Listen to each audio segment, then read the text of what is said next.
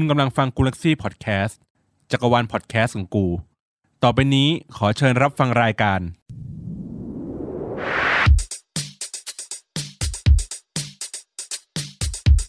อัปทูกูอัปทูเดต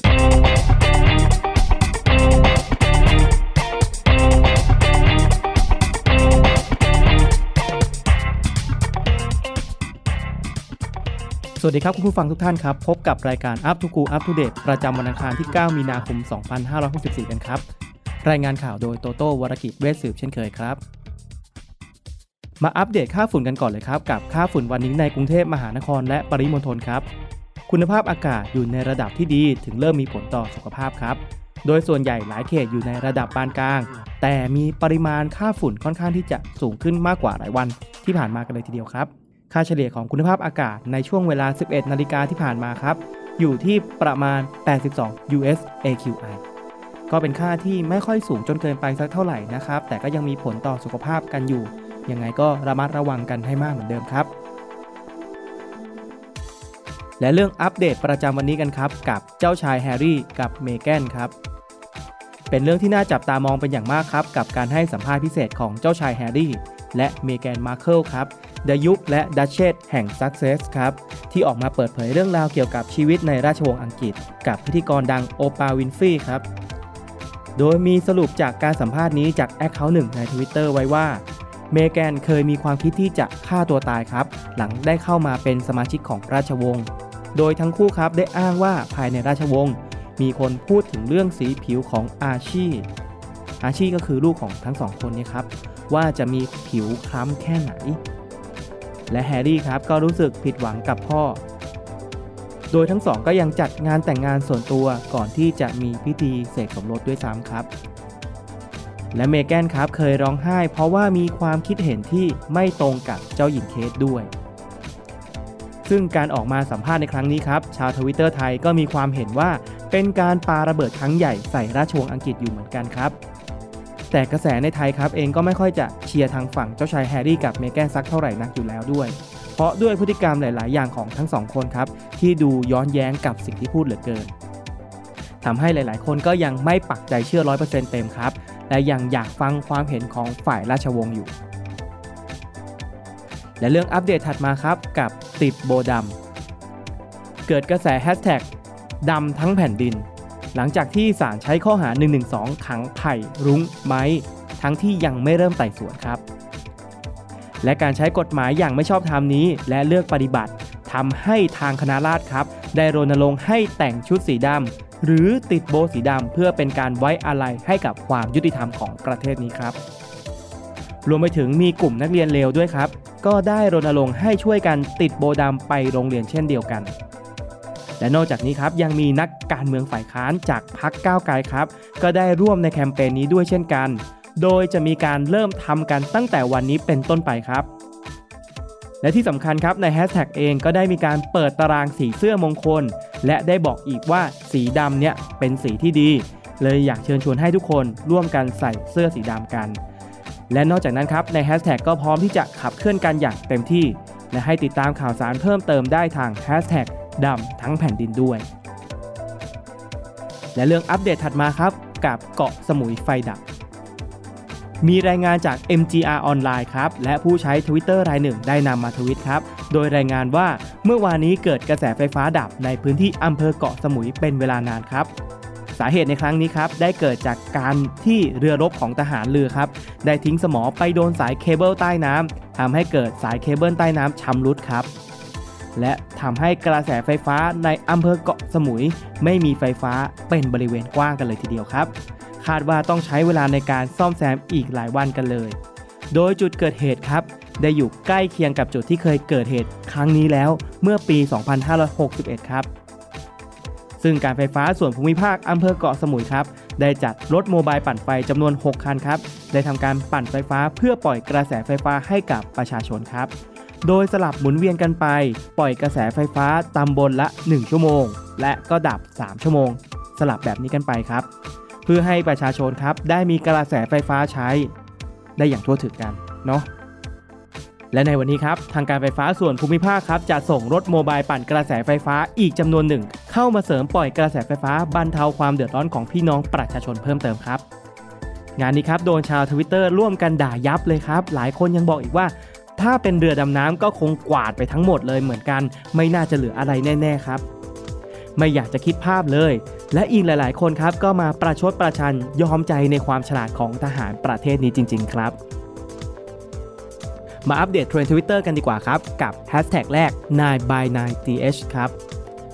แฮชแท็กบันเทิงมาแรงเช้านี้ครับ เป็นแฮชแท็กของวง9 by 9วงบอยแบนด์ไทยครับ ที่โปรเจกต์พิเศษรวมดารานักแสดง 9 คนไว้ด้วยกัน ซึ่งวันนี้ครับเป็นวันครบรอบ 2 ปีของคอนเสิร์ตครั้งสุดท้าย ก่อนที่แต่ละคนจะแยกย้ายไปตามทางของตัวเองครับ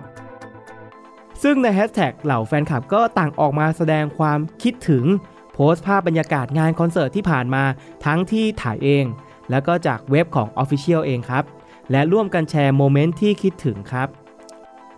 ซึ่งทางค่ายเองก็ได้ออกมาแสดงความขอบคุณครับ โดยเขียนคอมเมนต์ไว้ว่า 09032019 ครับ ครบรอบ 2 ปีแห่งความทรงจำของพวกเรา Nine by Nine และชาว Nightยังจำทุก moment เหล่านั้นได้ไม่ลืม ขอบคุณทุกๆ คนที่ยังคิดถึงกันเสมอนะครับ และเทรนด์ทวิตเตอร์ต่อมาครับกับแฮชแท็กตามหาโตโต้จากเหตุการณ์ม็อบเมื่อวันที่ 6 มีนาคมที่ผ่านมาครับ มีการจับกลุ่มผู้ชุมนุมไปหลายคน รวมไปถึงโตโต้ซึ่งเป็นแกนนำกลุ่ม WeVo ครับ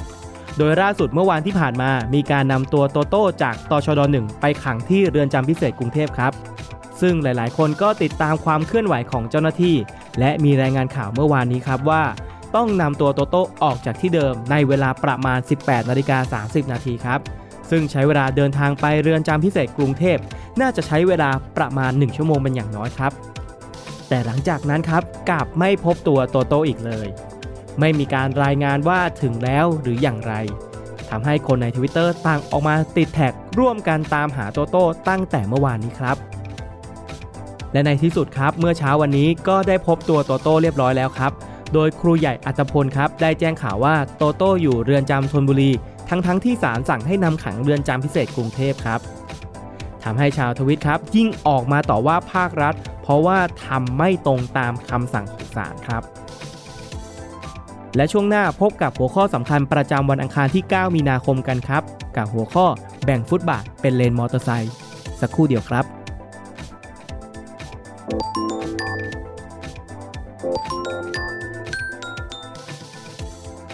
กลับมาถึงช่วงสุดท้ายกันครับ กับแบ่งฟุตบาทเป็นเลนมอเตอร์ไซค์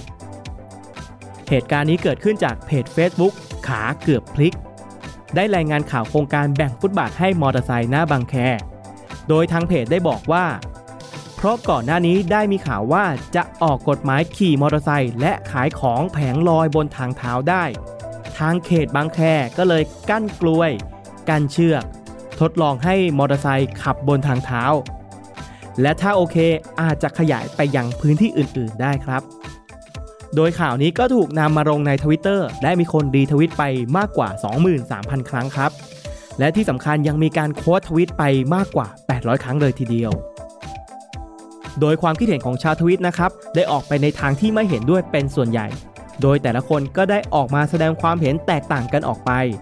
ประเด็นแรกเลยคือ มีคนไม่เห็นด้วยอย่างมากที่สุดเลยก็คือ ทางเท้าก็คือทางเท้า ใช้สำหรับการเดิน จะมาแบ่งเป็นช่องทางมอเตอร์ไซค์ได้อย่างไร มันผิดวิธีการ และอย่างเงี้ยจะมีถนนไว้ทำไมกัน อีกทั้งยังมีคนห่วงเรื่องความปลอดภัยครับ อุบัติเหตุที่เกิดขึ้นบ่อยครั้งส่วนใหญ่เกิดบนทางเท้า ซึ่งเป็นสาเหตุมาจากการขับมอเตอร์ไซค์บนทางเท้านั่นเองครับ และนอกจากนั้นครับก็มีคนแชร์คลิปที่เกือบโดนมอเตอร์ไซค์เฉี่ยวบนทางเท้าด้วย นอกจากนี้ครับมีคนแสดงความคิดเห็นว่ากรุงเทพเป็นเมืองที่ไม่เป็นมิตรกับคนเดินเท้าเลยนะ ให้ความสำคัญกับยานพาหนะ ทางเท้าก็แคบเพื่อให้พื้นที่ผิวถนนเยอะที่สุด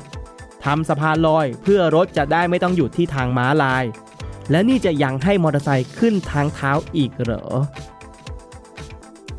และในแง่ของกฎหมายครับ ก็มีการแสดงความเห็นว่าประเทศนี้เป็นประเทศที่สามารถทำสิ่งผิดกฎหมาย ให้กลายเป็นสิ่งที่ถูกได้เสมอๆครับ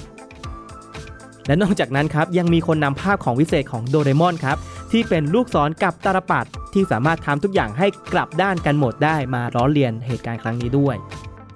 อีกทั้งคุณนัตพงษ์เรืองปัญญาวุฒิครับ สสเขตบางแคพักก้าวไกลครับ ก็ได้มีการออกมาถามความเห็นของคนในโซเชียลกับนโยบายของกรุงเทพมหานครในครั้งนี้ด้วยครับ โดยความคิดเห็นส่วนใหญ่ก็ออกไปในทางที่ไม่เห็นด้วยและนอกจากนี้ครับยังมีคนเข้ามาให้ความคิดเห็นเกี่ยวกับทางเท้าของบางแคครับ ว่าไปเจอคอมเมนต์ใน Facebook ว่าทางเท้าตรงบางแคค่อนข้างที่จะกว้างมากขนาดทำห้องนอนได้เลยทีเดียว และนอกจากนั้นยังมีวงเล็บด้วยว่า เอามาแบ่งให้รถมอเตอร์ไซค์วิ่งก็คงไม่เป็นไรแล้วก็วงเล็บปิดนะครับ เชิญดูทางเท้าตรงถนนอาซากุสะกรุงโตเกียวค่ะ ซึ่งทางเท้าของทวิตนี้ก็ได้มีการนำรูปภาพทางเท้าของญี่ปุ่น มาเปรียบเทียบว่าถึงแม้ทางเท้าเขาจะกว้างแค่ไหน แต่ก็ไม่ได้มีไว้สำหรับให้รถผ่านเหมือนกับของไทย และผู้ใช้ทางเท้าหลาย ๆ คนก็ได้ออกมาประชดว่า แบบนี้ก็คงต้องเดินบนอากาศแล้วล่ะ ไม่ต้องเดินบนพื้น เพราะว่ามันเดินไม่ได้ อันนี้ก็ต้องมาดูกันต่อไปนะครับว่าทางกรุงเทพมหานครจะแก้ไขปัญหานี้ได้ถูกจุดมากน้อยแค่ไหนกันครับ หวังว่าจะได้รับประโยชน์จากการรับฟัง และเข้าใจข่าวสารที่เกิดขึ้นใน Twitter ประจำวันนี้ครับ ขอให้วันนี้ครับเป็นวันที่มีความสุขของทุกๆทท่านครับ สวัสดีครับ